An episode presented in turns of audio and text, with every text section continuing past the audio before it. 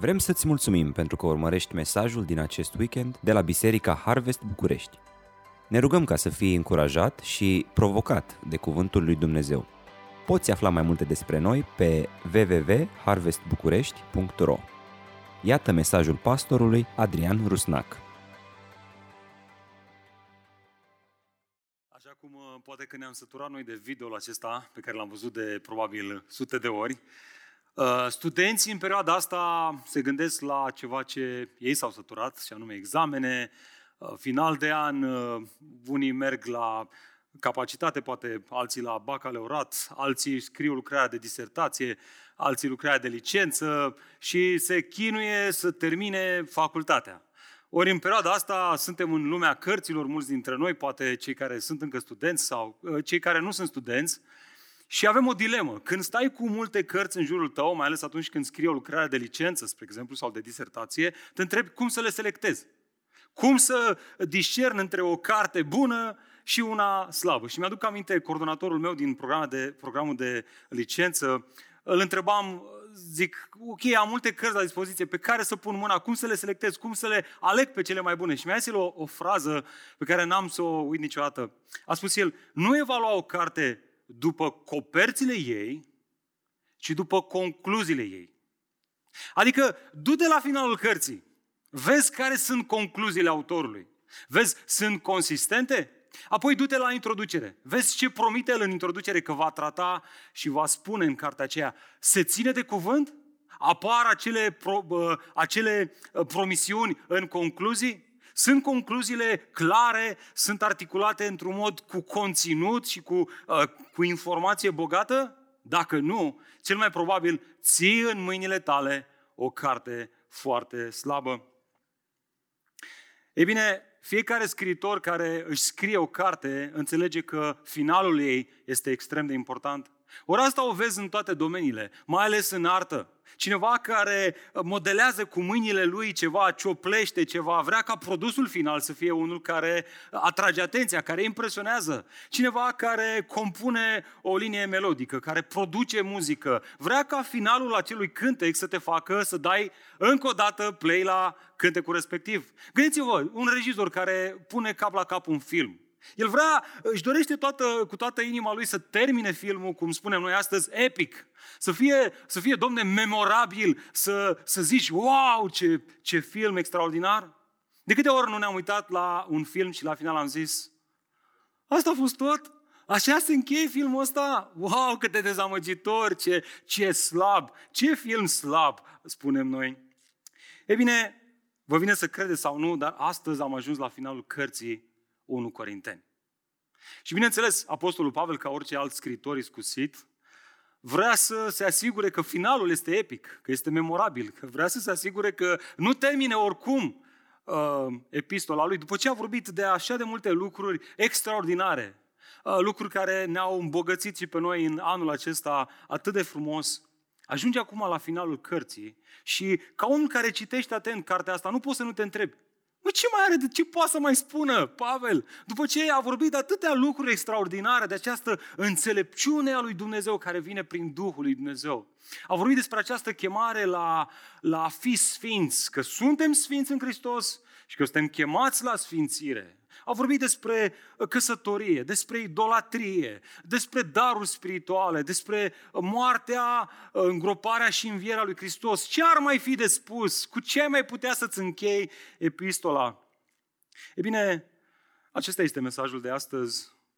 Iată ultimul mesaj, ultimul paragraf cu care Apostolul Pavel își încheie epistola, și anume, îndemnați să practicăm ceea ce am devenit.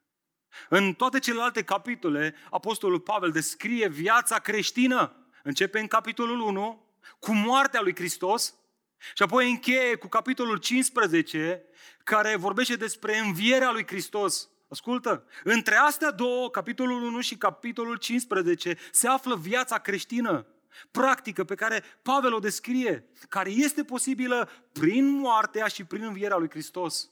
Acum ajuns la finalul cărții. El încheie cu câteva gânduri. Gânduri pe care ascultă. Apostolul Pavel ține neapărat să le scrie cu mânuțele lui. Dacă știm sigur că uh, ceea ce a scris înainte, se pare, Apostolul Pavel a, a, a, a, a dictat unui asistent al lui și el a scris cu mâna lui, a tehnoredactat această epistolă. La final pune mâna el pe pedniță. Și îl spune, măi, e așa de important ceea ce vă spun aici, încât scriu eu cu mâna mea. Aceste îndemnuri de a practica ceea ce ați devenit în Hristos. Și aici avem o problemă. Că cineva ar putea citi aceste îndemnuri practice finale și să spună, să înțeleg că dacă mă uit pe lista asta finală de îndemnuri și le împlinesc, pot și eu să mă numesc un creștin? Iar răspunsul trebuie să fie un evident și categoric nu. Ori asta îmi ridică mingea la fileu să afirm ideea centrală acestui mesaj. Dacă ți notițe, ce ar fi să o faci, scrieți acolo, iată ideea centrală a acestui mesaj. Îndemnurile creștine practice, dragul meu frate, draga mea soră, nu ne determină să devenim creștini. Poți să-i, poți să-i strigi în urechea unui om, fă asta, fă asta, fă asta, fă asta, fă asta, nu te va face creștin. Nu. Ci face altceva. Îndemnurile creștine practice ne ajută să și ne determină să practicăm ceea ce deja am devenit prin credința în Isus Hristos. Altfel spus, noi avem nevoie de îndemnuri practice zilnice, dar ele nu au scopul să ne facă creștini. Ba mai mult, s-ar putea la un moment dat să reușim să împlinim anumite îndemnuri practice creștine. Asta nu ne face un creștin veritabil. Asta ne face un om religios. Însă îndemnurile practice creștine, ele ne ajută și ele sunt necesare în viața noastră de credință creștină pentru că ne determină, ne amintesc, sunt ca niște indicatoare să practicăm ceea ce noi am devenit în Hristos. Atenție, în aceste ultime versete Pavel nu le spune corintenilor cum să devină creștină. Asta a făcut-o deja în primele 15 capitole. Ci cum anume să se țină de ceea ce ei au devenit în Isus Hristos. Este ca atunci când termin facultatea și la final ă, profesorul, coordonator, rectorul facultății își strânge studenții și le oferă ultimele lui sfaturi practice cu privire la meseria pe care ei au dobândit-o. Ascultă, acele îndemnuri practice, fiecare student știe că sunt extrem de prețioase, că sunt de la inimă la inimă, că sunt împărtășite cu toată ființa rectorului, că sunt acelea, acele îndemnuri practice, reale. Și fiecare student le ascultă cu atenție dar ele nu te fac un inginer. Dacă eu mă duc la uh, graduarea lui, uh, nu știu, Alin, să zicem, la facultate, un anume Alin, uh, care a terminat inginerie și uh, sunt și eu acolo și ascult aceste îndemnuri practice, ele nu mă vor face inginer. În niciun fel. Ele sunt, ele sunt uh, adresate inginerului care a terminat ca să se țină de meseria pe care a învățat-o în facultate. E bine, la fel și aici uh, face și Pavel același lucru. Pur și simplu, el zice, mai vreau să-mi deschid inima față de voi. Vreau să vă spun acele îndemnuri practice finale. Ascultați inima mea. Acum, la finalul epistolei, v-am spus așa de multe lucruri. Ascultați acele lucruri cu care închei. Haideți să le vedem și noi. Haideți să le vedem și noi. Așa, cu nostalgie, ne apropiem, ne apropiem de ultimul paragraf din 1 Corinteni. Citim de la, versetele, de la versetul 13 până la finalul capitolului, până la versetul 24. Ascultați ultime, ultimele cuvinte ale apostolului. Vegheați. Stați ferm în credință, fiți bărbați, fiți tari. Tot ceea ce faceți să faceți cu dragoste. Vă dau un îndemn, fraților. Știți despre cei din casa lui Stefanas, care, că ei sunt cei din tâi rod al Ahaiei, și că s-au dat pe ei înșiși pentru a-i sluji pe sfinți. Supuneți-vă unor astfel de oameni și fiecăruia care lucrează și trudește împreună cu ei.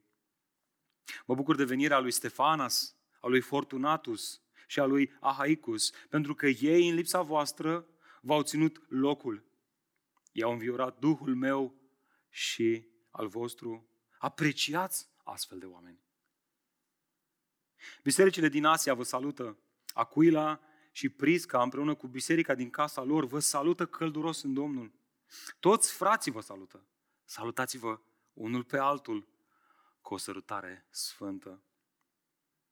Eu, Pavel, scriu acest salut cu mâna mea. Dacă cineva nu-L iubește pe Domnul, să fie blestemat. Maranata. Harul Domnului Isus să fie cu voi. Dragostea mea este cu voi toți în Hristos Isus. Amin. Să ne rugăm Domnului. Doamne, îți mulțumim pentru o nouă oportunitate pe care ne-o dai să ne adunăm mediați online în jurul cuvântului Tău. Cu toate că nu este ceea ce ne-am fi dorit, abia așteptăm, Doamne, să ne revedem împreună și gândul că lucrul acesta se va întâmpla duminica viitoare ne face Duhul a, să fie înviorat. Abia așteptăm. Așează Tu, Doamne, lucrurile se întâmple asta, însă astăzi, pentru că suntem aici strânși în numele Tău, în jurul cuvântului Tău, te rugăm să ne vorbești. Și fă, Doamne, ca acest final de uh, studiu în Cartea 1 Corinteni să fie plin de rod pentru viața noastră spirituală. În numele Lui Iisus Hristos m-am rugat. Amin. Dragilor, dacă vă luați notițe, iată întrebarea cu care navigăm în acest text, o întrebare cât se poate de simplă, și anume, bun, vreau să știu și eu, care sunt îndemnurile care ne determină să punem în practică ce am devenit? Dacă prin moartea și învierea lui Hristos am devenit o nouă creație, o nouă făptură, am devenit noi în Hristos și asta înseamnă o viață trăită diferit, vreau să știu și eu. Care sunt acele îndemnuri practice care mă ajută să trăiesc ceea ce am devenit în Hristos? Într-o, într-o societate și într-o cultură în care nimic din jurul meu nu mă, nu mă încurajează să trăiesc ceea ce am devenit în Hristos, aș vrea să știu Apostol, Apostole Pavele, vreau să știu și eu, spunem și mie, vreau și eu să știu cum să trăiesc aici în oraș, în București, într-un mod în care uh, să trăiesc vrednic de chemarea pe care Dumnezeu mi-a dat. Dăm și mie acele îndemnuri practice de care am nevoie, acele indicatoare, acele repere care mă vor ajuta să trăiesc ceea ce am devenit în Hristos. Dragilor, mesajul acesta este extrem de important pentru noi pentru fiecare dintre noi. Trăim într-o lume bombardată, așa cum o spune videoul nostru eh, pe care l-am văzut de așa de multe ori, cu mult zgomot, cu multe distrageri, toate caută să ne concureze atenția. Și Apostolul Pavel știa asta foarte bine, știa că a trăi viața de credință în eh, Corint nu era lucru simplu, la fel cum a trăi viața de credință în orașul București, nu este puțin lucru. Așa că dacă ești creștin și dacă toate aceste lucruri din această serie te-au mișcat, notează-ți patru îndemnuri practice care te vor ajuta să te ții, să te determină, să te ții de ceea ce ai devenit în Hristos. Mai întâi, fii atent, primul îndemn practic este acesta. Sunt acele îndemnuri permanente.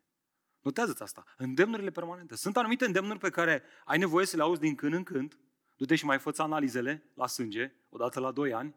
Dar sunt anumite îndemnuri pe care trebuie să le ți le amintești în fiecare zi. Nu uita să-ți lași, să, nu, nu uita să-ți uiți, nu, nu, nu-ți uita portofelul undeva pe o masă, ia-l cu tine. Sau, la fel și în viața de credință, sunt anumite îndemnuri permanente. Și uitați-vă în versetele 13 și 14 din nou. Observați, care sunt îndemnurile permanente? Vegheați, stați fermi în credință, fiți bărbați, fiți tari, tot ceea ce faceți, să faceți cu dragoste. Toate aceste îndemnuri, dacă ne uităm la ele cu atenție, vom remarca că ele sunt formulate la imperativ prezent. Altfel spus, Pavel nu sugerează aici o atitudine temporară, ci o stare continuă. Cuvântul cheie ce trebuie reținut este chiar acesta, permanența. Permanența. Realmente, în aceste versete, Pavel ne oferă îndemnurile permanente ale vieții creștine. Mai întâi, vegheați. Ăsta este primul îndemn permanent, practic. Veghează.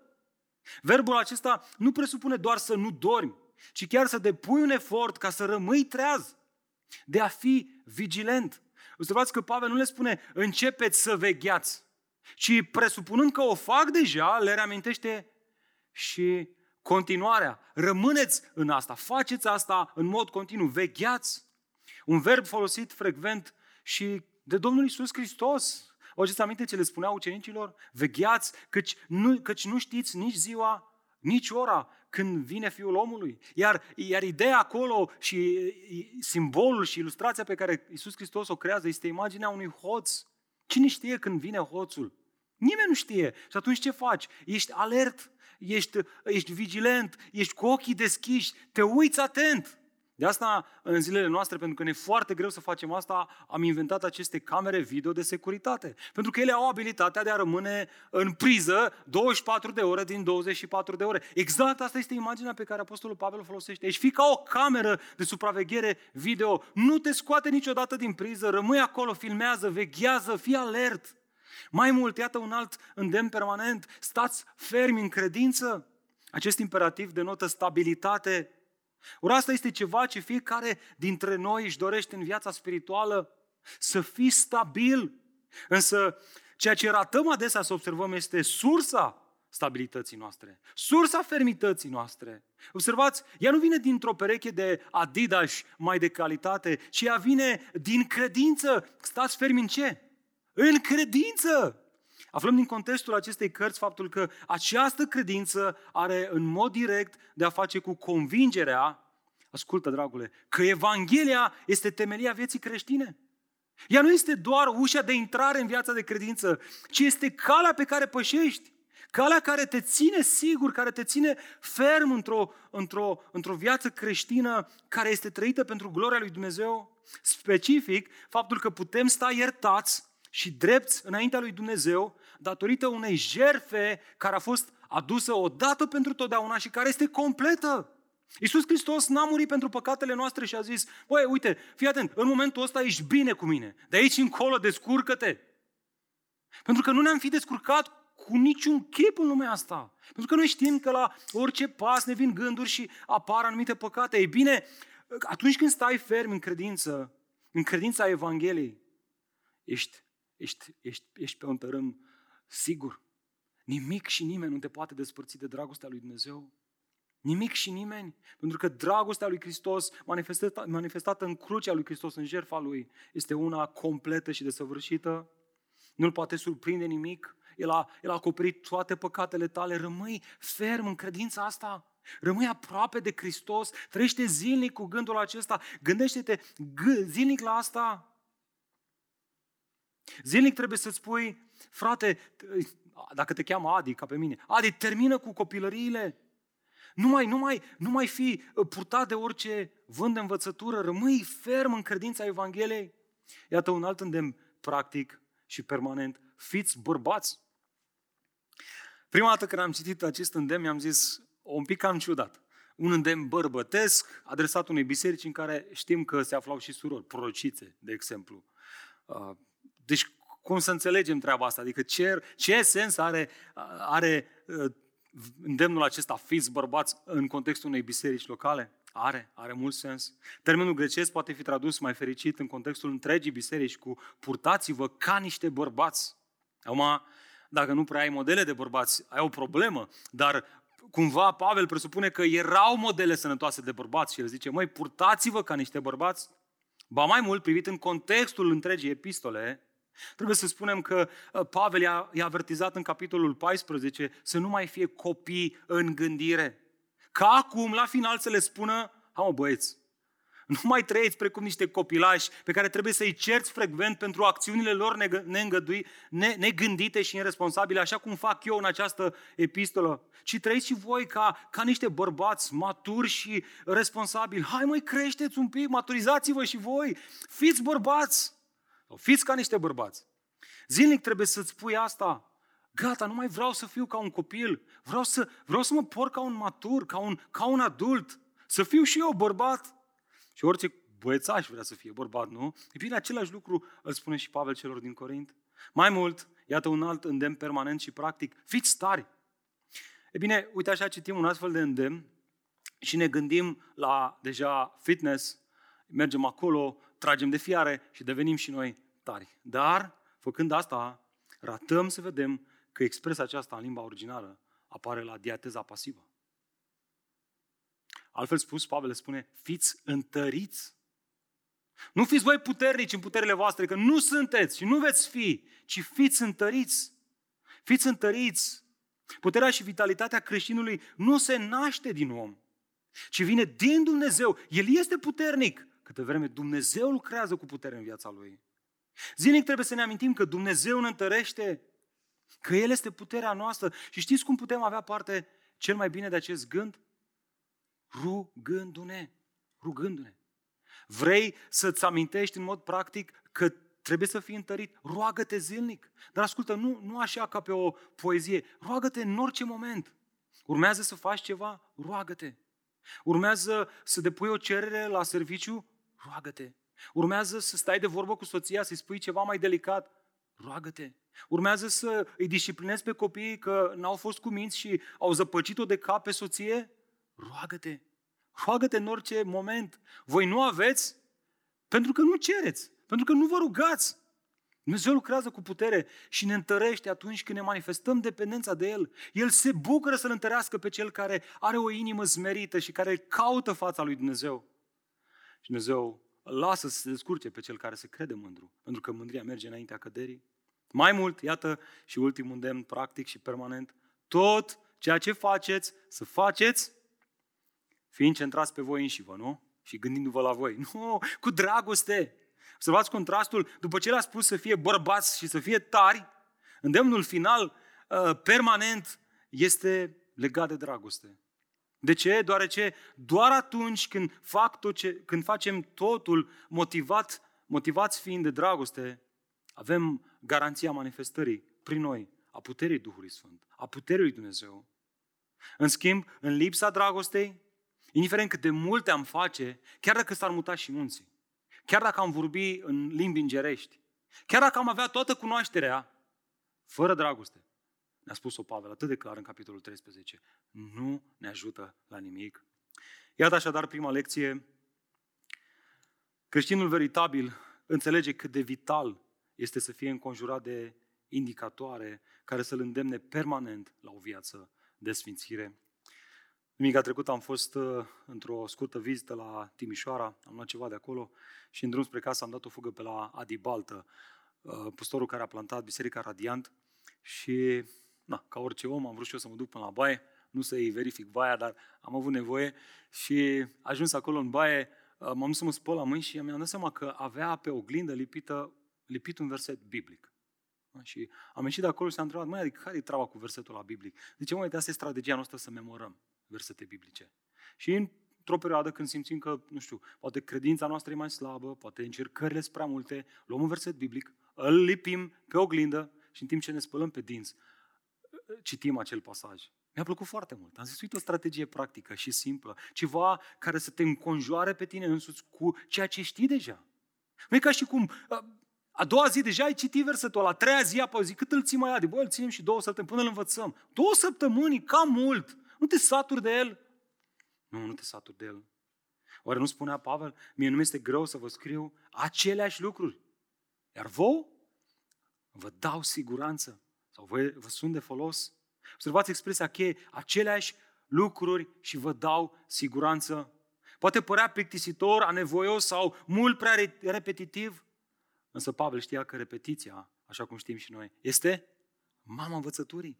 Dragilor, Pavel nu își propune să ofere aici o listă completă de îndemnuri practice, permanente, de care avem noi nevoie în viața de credință. Nu este ca și cum dacă le faci pe astea, le-ai făcut pe toate. Sunt multe altele, însă acestea sunt o listă inițială excelentă. Ce ar fi să le luăm noi, Biserica Harvest București, să le printăm, să le lipim pe oglindă?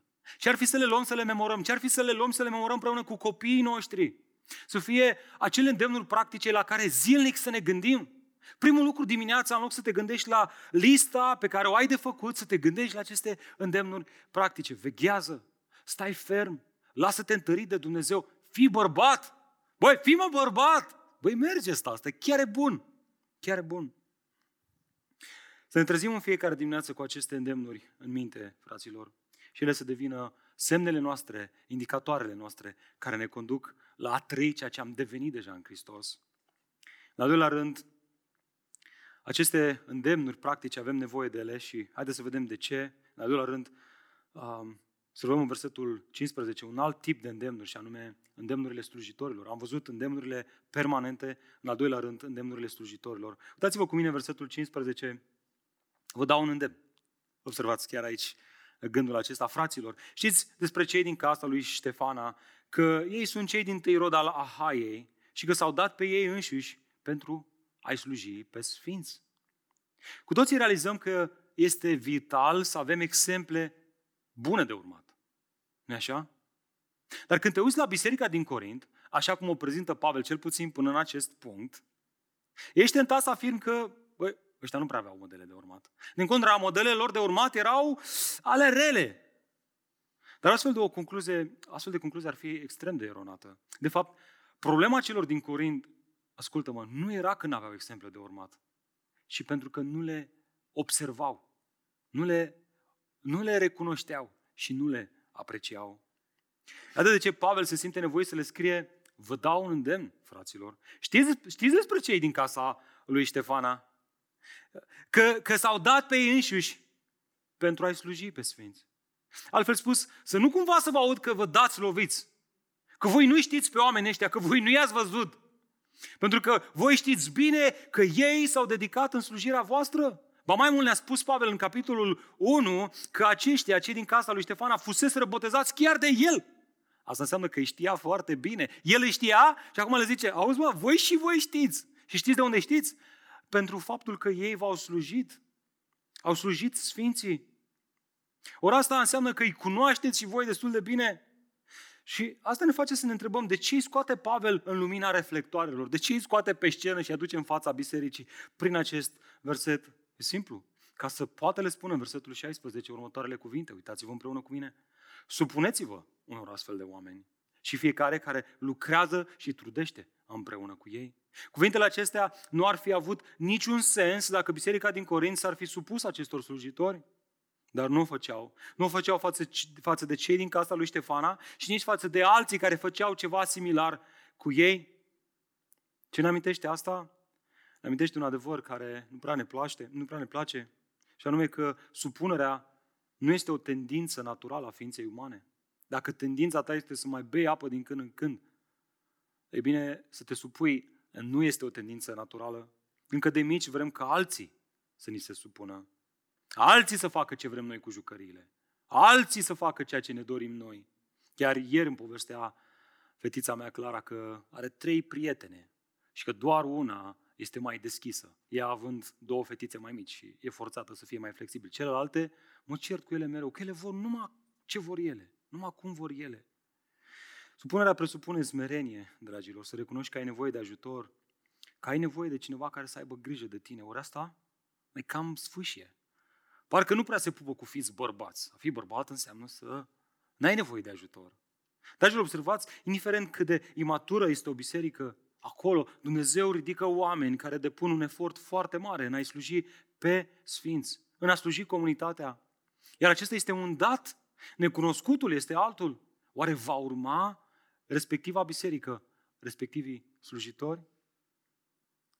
Și observați că asta nu este tot. Biserica nu este chemată doar să se supună față de acești lideri spirituali, ci trebuie să mai facă ceva. Iată versetul 17. Mă bucur de venirea lui Ștefana, a lui Fortuna și a lui Ahaic, pentru că ei, în lipsa voastră, v-au ținut locul. Ei au înviorat Duhul meu și al vostru, și acum fi atent ce le spune. Apreciați astfel de oameni. Interesant. Este evident din aceste două versete că lui Pavel era dor de cei din Corint, așa cum probabil ne este și nouă tare dor să ne vedem unii cu alții. Iată de ce aceste trei persoane care l-au vizitat au reușit să umple, fie și parțial, acel gol provocat de distanțarea dintre el și cei din Corint. Ei sunt cei care i-au înviorat Duhul, cel mai probabil prin faptul că venind la apostol, i-au povestit, i-au istorisit ce se mai întâmplă prin Corint. Ce mai face sora cu tare? Ce mai face fratele cu tare? Ce s-a mai întâmplat cu acest curvar din Corint? Cum mai se bâlbăiește în vorbirea limbi. Ce mai mai profețit fratele? Ce a mai spus? Nu știu. Și Pavel a auzit toate astea și a zis, vai de mine ce aici. Și totuși zice, am fost înviorat în Duhul meu. De toate acestea, m-am bucurat, m-am simțit bine, m-am, m-am simțit înviorat.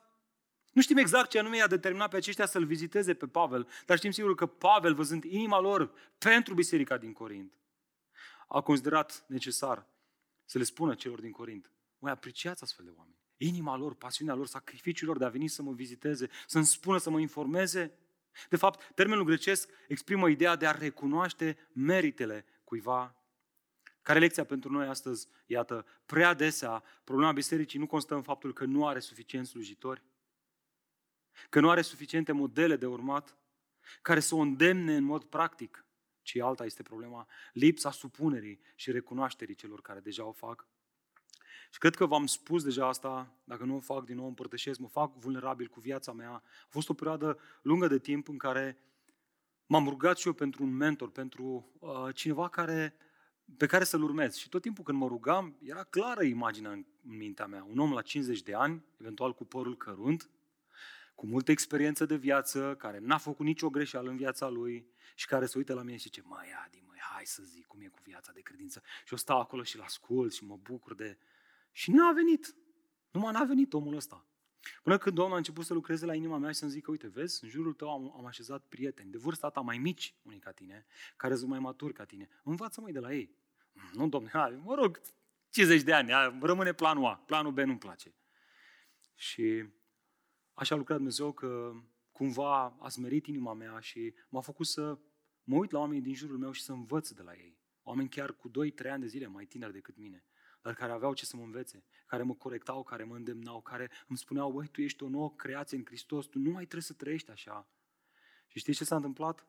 Dumnezeu a început să lucreze în viața mea, a început să mă maturizeze, a început să mă crească. Dragilor, sunt astfel de oameni în jurul la fiecare dintre noi. Nu asta este problema. Haideți să terminăm cu povestea asta că nu avem modele de urmat. Avem modele de urmat. Avem modele de urmat. Problema este că noi nu-i recunoaștem adesea să ne supunem. Hai că de recunoscut poate că mai recunoaștem, dar să ne supunem în mod spiritual acestor oameni? Adică să invităm în viața noastră să ne spună ce greșim? Ă, nu ne place asta. Noi nu greșim. Noi nu păcătuim. Alții greșesc, alții păcătuiesc. Oare nu asta spune autorul cărții evrei? Ascultați de conducătorii voștri din contextul biblic, cei care vă slujesc. Ăștia sunt conducători, cei care slujesc cel mai mult. Nu poți să fii conducător într-o biserică dacă nu slujești mai mult decât toți ceilalți. Ascultați de conducătorii voștri și supuneți-vă lor, că cei au grijă, observați? Cuvântul cheie, au grijă de sufletele voastre și vor fi răspunzători de ele. Au grijă de sufletele voastre. Atenție! Da. Dumnezeu ridică lideri în biserică nu ca să aibă grijă de toate aspectele noastre fizice, cu toate că uneori o fac și slavă Domnului pentru asta, dar asta este bonus. Ideea principală este au grijă de sufletele voastre, de sănătatea voastră spirituală. De ce fac asta? De ce au ei grijă de sufletele voastre? Pentru că vor fi răspunzători de ele. Și mă ia tremur numai când mă gândesc la asta. Pentru că astfel ei să facă aceasta cu bucurie și nu gemând, lucruri care nu vor fi de niciun folos. Dragilor, Dumnezeu ne-a binecuvântat și în biserica noastră cu lideri care ne slujesc. Nu sunt perfecți, știu. Nu sunt perfecți. Dar Dumnezeu îi folosește într-un mod perfect în maturizarea noastră. Chiar prin imperfecțiunile lor. Slavă Domnului pentru greșelile lor. Hai să arătăm har. Slavă Domnului pentru greșelile noastre. Ei vor arăta har față de noi. Și împreună ne apropiem de Hristos și ne maturizăm, creștem. Haideți să-i recunoaștem și haideți să ne supunem lor. Nu, și aici vreau să spun ceva, pentru că au fost multe abuzuri și trebuie neapărat să spunem asta, autoritatea lor spirituală în viața altora se rezumă și se limitează doar măsura în care ceea ce spun ei vine din cuvintele lui Dumnezeu. Dacă începi să-ți dea sfaturile lor, deja nu trebuie să mai te supui. Când, când trebuie să faci distinție. Când ei vin, se uită în viața ta, îți pun întrebări și te aduc la cuvântul lui Dumnezeu, cuvântul lui Dumnezeu te face să te supui. Da? În modul timp. Nu, am și eu niște idei. Uite, eu am făcut asta, nu prea mers, dar poate încearcă și tu. Ăștia nu sunt lideri spirituali. Ăștia sunt uh, prieteni cu care bei un cico. Bei un cico și cu liderii spirituali. Dar asta e distinția. Distinția este că ei au abilitatea să deschidă cuvântul lui Dumnezeu și să te consilieze biblic, să spună ce spune cuvântul lui Dumnezeu în situația ta. Și vreau să mai spun ceva aici, foarte important. Dacă este așa, asta înseamnă că ei nu trebuie să treacă prin tot ceea ce treci tu, ca să poată să te sfătuiască biblic. E adevărat. Adesea le va fi greu să empatizeze cu tine. Și de asta noi ca și lideri spiritual trebuie mereu să fim foarte atenți, să punem întrebări, să, să, să ne asigurăm că înțelegem, că suntem empatici, că noi nu am trecut prin ce au trecut ei.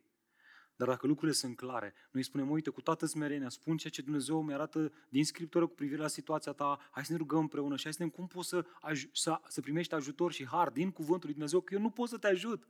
Cuvântul te poate ajuta. Sau eu te pot ajuta în măsura în care te duc la cuvântul lui Dumnezeu. Și mai vreau să mai spun ceva aici și apoi trecem mai departe. Haideți să ne rugăm ca și biserică, dragilor, să păstreze Dumnezeu liderii bisericii noastre smeriți.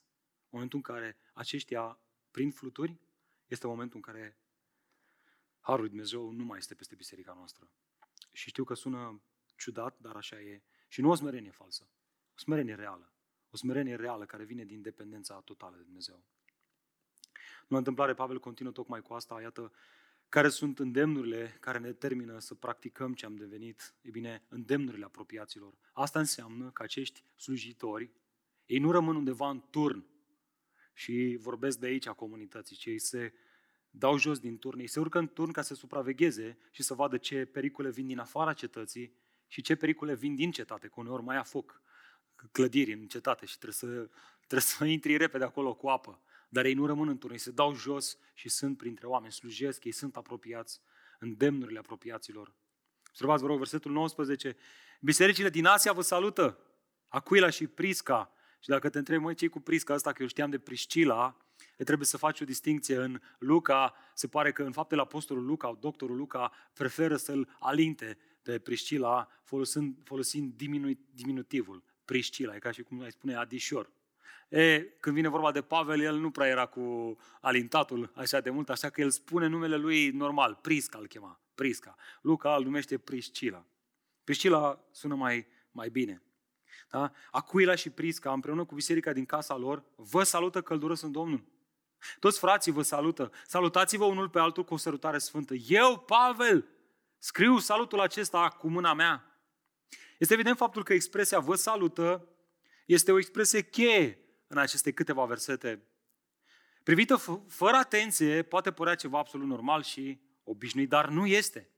Atunci când te uiți mai atent, descoperi imediat expresiile care încarcă de semnificație aceste saluturi sau acest termen, salut. Și vreau să observați mai întâi, uitați-vă cu mine, versetul 19. Vă salută cum? Vă salută călduros. Mai mult, observați, toți frații, nu unii frați, toți frații. Mai mult, observați, o sărutare sfântă. Sau scriu acest salut cu mâna mea. Toate aceste expresii denotă saluturi care trec cu mult dincolo de un salut obișnuit. Ele exprimă o afecțiune creștină profundă. Și ca să dezvoltăm un pic asta, vedem asta mai întâi prin, uh, exprimată prin uh, familia aceasta, Aquila și Priscila. Da? Ei sunt aceștia erau un cuplu de evrei care fusese expulzați de la Roma, de împăratul roman Claudius și mutați în orașul Corint. Aici au început o afacere de confecționare de corturi. O afacere care s-a devenit, s-a devenit prosperă, pentru că asta le-a permis să-și cumpere o casă în care l-au găzduit pe Apostolul Pavel, i-au permis, le-a, le-a permis să-i dea de lucru Apostolului Pavel, să-l angajeze, ba chiar le-a permis să găzduiască biserica de, din Corint în casa lor. Ba mai mult, aceștia au lăsat afacerea, cel mai probabil pe mâna unor slujitori, și au făcut un gest nebunesc, au plecat împreună cu Pavel ca să planteze o biserică. Cel mai probabil în Efes, fiind acum în Efes cu Apostolul Pavel, în timp ce Apostolul Pavel le scrie această epistolă celor din Corint, el se duc la apostol și cui scrii? Păi scriu celor din Corint. Zile că îi salutăm călduros. Te rugăm, spune la ne dori biserica noastră de suflet, biserica din Corint, biserica noastră de suflet. Aceștia sunt acei gen de slujitori care uh, dovedesc prin faptul că se gândesc și transmit salutări călduroase din când în când bisericilor sau fraților din biserică că merită să-i asculți, că îndemnurile lor merită să fie auzite. Mai mult textul menționează o altă categorie de apropiați, îi numește Pavel frați. Cel mai probabil aceștia erau echipa lui misionară, colaboratorii lui, cei cu care dezvoltase o rețea de plantare de biserici, oameni în care el, apostolul, avea mare încredere, care sacrificaseră totul pentru lărgirea împărăției lui Dumnezeu, lăsaseră slujbele în urmă, familiile, prietenii, orașele lor, ca să ducă mai departe Evanghelia până la marginile pământului. Aceștia, dragilor, sunt genul de oameni, genul de apropiați pe care vrei să-i ai în preajma ta, pe care vrei să-i asculți, pe care, care, care au ceva de spus, au îndemnuri practice nu în ultimul rând, Pavel însuși.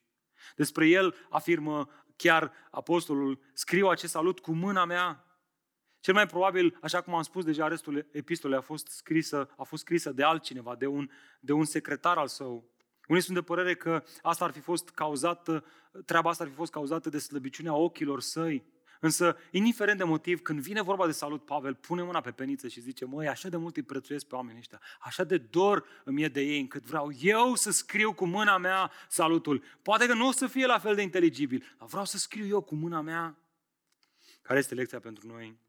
Iată, în timp ce mulți vor căuta să te influențeze în modul în care îți trăiești viața de credință, timpul va dovedi că doar unii sunt o influență spirituală sănătoasă în viața ta. Augustin, păstorul african din secolul al V-lea, a deschis acest conflict spiritual ca pe o luptă între două cetăți, cetatea omului și cetatea, lui, cetatea omului și cetatea lui Dumnezeu. Ambele cetăți doresc să ne recruteze pentru a face lucrarea lor. Iar realitatea din spatele acestor două cetăți este o realitate a luptei spirituale în care noi oamenii suntem influențați fie pozitiv, fie negativ. Cetatea omului, cetatea lui Dumnezeu.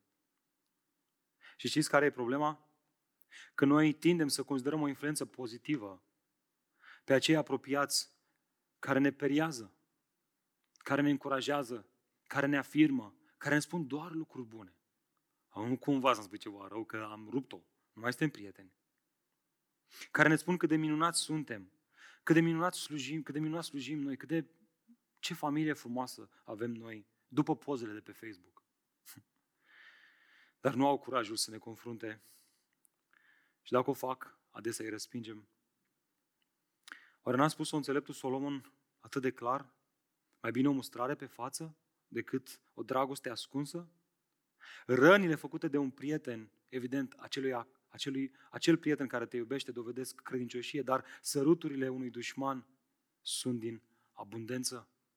Dragilor, vreau să știți asta. Există un curent evanghelic care spune așa. Omul, omului nu trebuie să-i spui păcatele pentru că el le știe. Și asta este o mare minciună, pentru că nu le știe. Sau dacă le știe, nu le conștientizează, nu le recunoaște și nu merge cu ele la crucea lui Hristos. Omului trebuie să-i spui păcatele, trebuie să-l confrunți, trebuie să-i arăți. Oare la întâmplare a scris Domnul Iisus Hristos, Matei 18? Observați cum astfel de afirmații care sunt dezvoltate pe premizele Evangheliei rănesc și taie bucăți din Biblie? Oare nu spunem Domnul Iisus Hristos, dacă fratele tău a păcătuit, Ba chiar acolo apare în paranteză împotriva ta, pentru că cele mai timpurii și cele mai sigure manuscrise nici măcar nu conțin expresia aia, ceea ce arată că e, s-ar putea să fi fost adăugată mai târziu împotriva ta. Adică dacă îl vezi pe fratele tău că păcătuiește, chiar dacă nu este împotriva ta, tu ești responsabil să mergi să-i spui. De ce? Pentru că suntem modulare unii altora. Și iată cum tăiem o altă bucată din 1 Corinteni, în care dacă un modular suferă, ne-a spus Pavel, tot trupul suferă. E, lasă-mă ce dacă suferă. Eu mă duc, frate, am treaba mea. Nu-i spun. Nu-i spun că risc să, să-mi pierd relația cu el. Dar nici măcar nu e o relație acolo. Pentru că dacă e o relație care ne aduce împreună în Biserica lui Hristos, sunt doar relațiile spirituale. Dragilor, fiecare dintre noi avem apropiați în viața noastră care au sacrificat pentru noi, care sunt exemple de sănătoase de urmat, care ne salută des. Haideți să le ascultăm. Hai să ascultăm, poate că e liderul de grumic, poate că este liderul de lucrare, poate că este o altă soră din biserică care în ultima perioadă te-a tot căutat, ți-a tot scris mesaje, te-a tot încurajat. Dragule, oamenii ăștia sunt, sunt aur pentru tine. Aur. Pentru mine sunt aur. Pe de altă parte, aș vrea să recunoaștem că fiecare dintre noi suntem o influență în această biserică, una bună sau una mai puțin bună, ca să nu zic rea cuvintele, atitudinea, acțiunile, deciziile, prezența sau absența noastră. Sunt toate elemente care influențează pe cei din jur. Ce fel de influență ești tu? Biblic vorbind, în mod ultim, noi nu influențăm pe oameni ca să ne urmeze pe noi. Să reținem și asta. Adesea o uităm. Și să, și să urmeze cetatea lui Dumnezeu noi suntem membri ai cetății lui Dumnezeu, care avem scopul să influențăm pe oameni să vină în cetatea lui Dumnezeu ca să-L urmeze pe Dumnezeu. Noi, noi, nu suntem noi stăpânii acelei cetăți, ci e Dumnezeu. Nu e păstorul, nu sunt prezbiterii, nu sunt lideri de grumic, nu noi suntem stăpânii, ci Dumnezeu, Iisus Hristos însuși este, este, stăpânul. Așa că, iată de ce nu la întâmplare Pavel încheie cu un îndemn categoric această epistolă. Care sunt îndemnurile care ne determină să practicăm ce am devenit, iată, în ultimul rând, îndemnurile categorice. Versetul 22. Dacă cineva nu-L iubește pe Domnul, să fie blestemat. Wow, Pavel! Maranata, harul Domnului Isus să fie cu voi. Dragostea mea este cu voi toți în Hristos Isus. Amin. Chiar nu știu cum e pentru voi, nu știu cum sunt pentru voi aceste ultime cuvinte ale lui Pavel, dar eu personal le-am simțit ca și cum ar fi detonat o grenadă la sfârșitul unui război care s-a încheiat. M-am gândit că în capitolul 15, când vorbește despre moartea și învierea lui Hristos, gata, s-au terminat cu grenadele. Dați-l afară pe curvarul dintre voi. Gata, nu mai aruncăm grenade, nu mai detonăm bombe, nu mai face nimic. Dar când te uiți la cuvintele astea, dacă cineva nu-L iubește pe Domnul să fie blestemat, ai impresia că e o ultimă bombă uh, grea, dureroasă. Da, este drept că sunt și ceva cuvinte frumoase pe aici. Domnul Isus să fie cu voi, sună bine. Dragostea mea este cu voi toți, sună bine și asta. Maranata, sună și asta bine, deși nu știm exact ce înseamnă. Dar această, acest îndemn, dacă cineva nu iubește pe Domnul să fie blestemat, este destul de greu. Prin urmare, Oare ce intenționează Pavel să detoneze prin aceste cuvinte? V-ați gândit vreodată la asta? V-ați gândit acum la asta? El are un scop, are un motiv. Vreau mai întâi să observăm că el nu afirmă cine nu iubește pe Domnul 9 din 10 să fie blestemat. Altfel spus, el nu vorbește aici despre un grad sau o intensitate specială de iubire, ci pur și simplu vorbește despre prezența sau lipsa ei. Îl iubești sau nu îl iubești? De ce? Pentru că iubirea lui Dumnezeu este filonul central, furnalul vieții creștine. Dragul meu, ascultă-mă.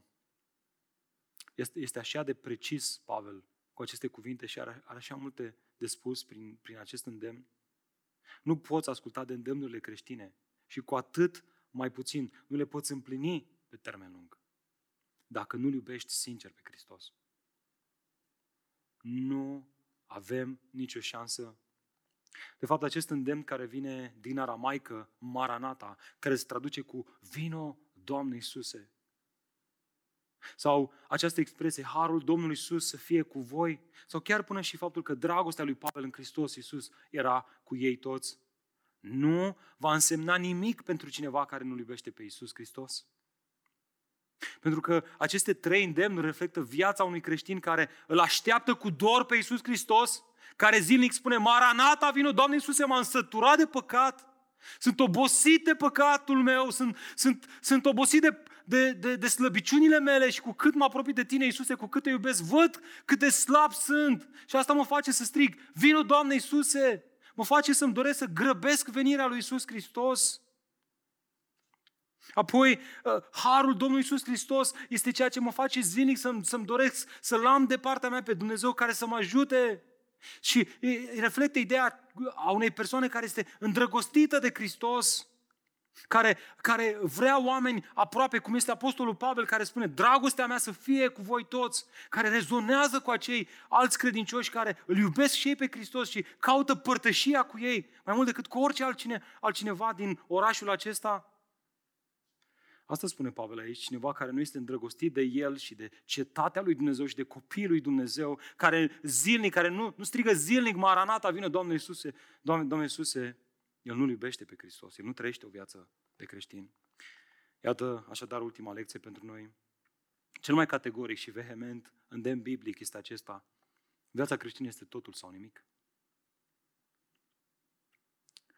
Și dacă ai crescut într-un context similar cu al meu, mi este tare frică că acest gen de îndemnuri biblice pe care le găsești des în Scriptură, de aici în Iacov, în Evrei, le vei găsi din abundență. Mi este tare frică că acest gen de îndemnuri biblice, categorice, au fost sucite de o interpretare atât de defectuoasă. Te rog să mă asculți cu atenție. Conform acestei suciri, acestei interpretări, acestei învățături uh, care este întortocheată și care este este argumentată greșit, este interpretată greșit, străduințele asidue ale omului devin agentul care demonstrează iubirea noastră față de Dumnezeu. Să mă explic. Altfel spus, mor față de toate păcatele și plăcerile tale, împlinește poruncile lui Dumnezeu, separate de tot ce este păcătos, ați auzit aceste îndemnuri, da? Sunt des auzite. Trăiește sfânt, nu-ți murdări haina, nu-ți pierde mântuirea, du-te și aleargă și luptă-te până la capăt și apoi, prin toate astea, vei demonstra că îl iubești pe Isus. Așadar, întâi împlinește lista asta și apoi mai vorbim noi despre iubirea ta față de Dumnezeu. Aceasta este o abordare extrem de nocivă pentru sufletele noastre. Creștinismul biblic nu are nimic în comun cu astfel de abordare, dragilor. Nu așa sunt afirmate aceste îndemnuri biblice. Prin credința în moartea și învierea lui Hristos, credinciosul primește puterea să împlinească poruncile. Iată ce spunea chiar Iisus Hristos, cuvintele lui. Cel ce are poruncile mele, doi, și le păzește, acela este cel ce mă iubește. Dragilor, observați relația cauză-efect din cuvintele lui Hristos? De ce are cineva poruncile lui Hristos și de ce le păzește? Pentru că acela îl iubește pe Hristos? Haideți să continuăm cu întrebările de copil. De ce îl iubește pe Hristos? Ne răspunde în Noul Testament pentru că Isus Hristos l-a iubit întâi, oferindu-i acele porunci concret, scriindu-le pe tăblița inimii sale. Și fii atent că asta nu este tot, în egală măsură oferindu-i chiar și dorința să le păzească. Nu doar că i le-a scris pe inimă, dar i-a dat și puterea să le păzească. Toate astea doar în codința că îl iubești pe Hristos. Sau cu presupoziția că îl iubești pe Hristos. Da, calea creștină este o cale adesea grea. Da, înseamnă să mori față de tine însuți. Da, înseamnă să-ți iei crucea și să-L urmezi pe El în fiecare zi. Dar ceea ce nu avem voie să arătăm este că aceasta este o cale a bucuriei, a plăcerii, a desfătării, o bucurie care nu este produsă de natura noastră veche păcătoasă, ci de Duhul Sfânt care este în noi. De asta unii autori biblici vorbesc despre hedonism creștin. Adică noi, noi facem toate astea pentru că ne găsim toată plăcerea în Hristos. Ba mai mult, pe măsură ce îl vom iubi pe Hristos mai mult, vom trăi mai mult pentru gloria Lui, vom sacrifica mai mult pe, pe, pentru El, vom trăi mai sfânt în lumea aceasta. Doar astfel putem să experimentăm ce spune Apostolul Iacov, să privim ca o mare bucurie când ne confruntăm cu felurite încercări. De ce? Pentru că facem toate astea de dragul lui Iisus Hristos. Pentru că iubirea lui Dumnezeu este motorina care continuă să propulseze motorul ființei umane înainte.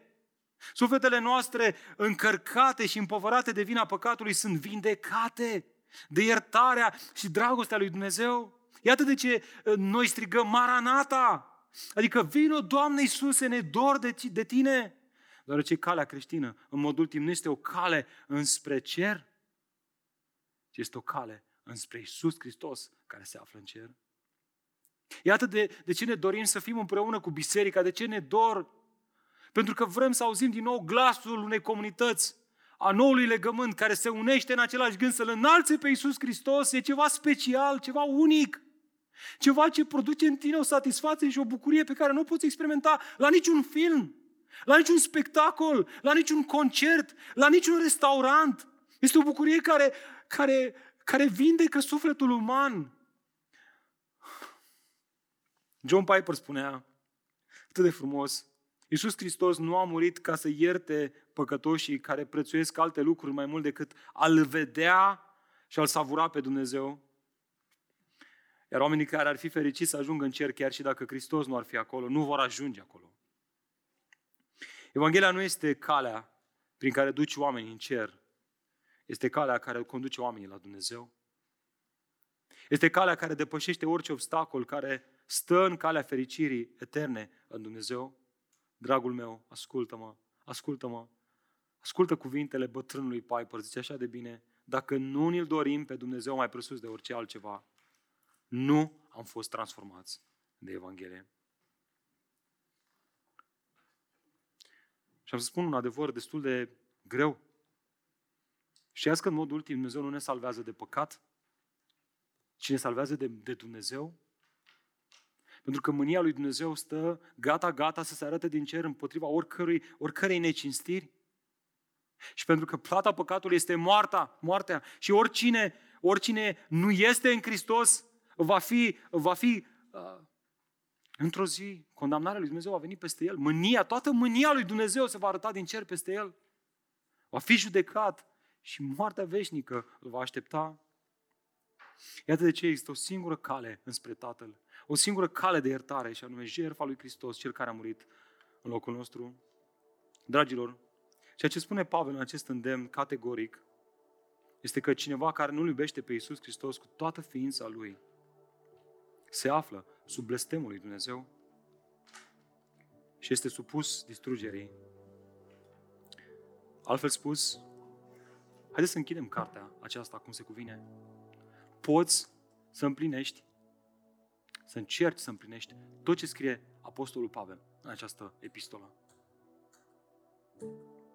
Să ai grijă cu darurile spirituale, să ai grijă cu idolatria, să nu mai dai pe la discotecă, să nu mai dai în aceste medii idolatre, să te separi pe tine însuți de lume, să trăiești în pădure de unul singur. Dacă nu iubești pe Domnul Iisus Hristos cu toată ființa ta, vei fi blestemat. Ce mă face să afirm asta? Că relația noastră cu Dumnezeu nu vine din uh, ceea ce facem noi, ci din ceea ce a făcut Hristos pentru noi. Așa că, dragul meu, te invit în dimineața aceasta să-L cunoști pe Hristos și să-L iubești pe El cu toată ființa ta. Hai să ne rugăm. Tată, vine înaintea ta în dimineața aceasta și îți mulțumesc că cuvântul s-a întrupat în lumea noastră, a luat chip de om, s-a apropiat de noi. Îți mulțumesc, Doamne, că dacă vorbim despre apropiați pe care trebuie să-i urmăm, atunci acela ești, în primul rând, tu. Tu care nu ne-ai mai numit dușman, ci prieten ai tăi. Tu care prin jertfa ta ne-ai împăcat cu Tatăl și ne-ai deschis o cale liberă de acces. Tu care ne dai curaj zilnic să ne apropiem de locul cel mai sfânt și să stăm în prezența Tatălui pentru a, a primi putere, pentru a, trăi, a primi speranță și pentru a trăi cu bucurie în mijlocul încercărilor. Doamne, vrem să te iubim mai mult pe Tine. Vrem să savurăm mai mult din Tine. Vrem să trăim mai mult pentru gloria Ta. Știm, Doamne, că vei face asta pentru că Te-am rugat în numele și de în numele și de dragul Domnului nostru Isus Hristos.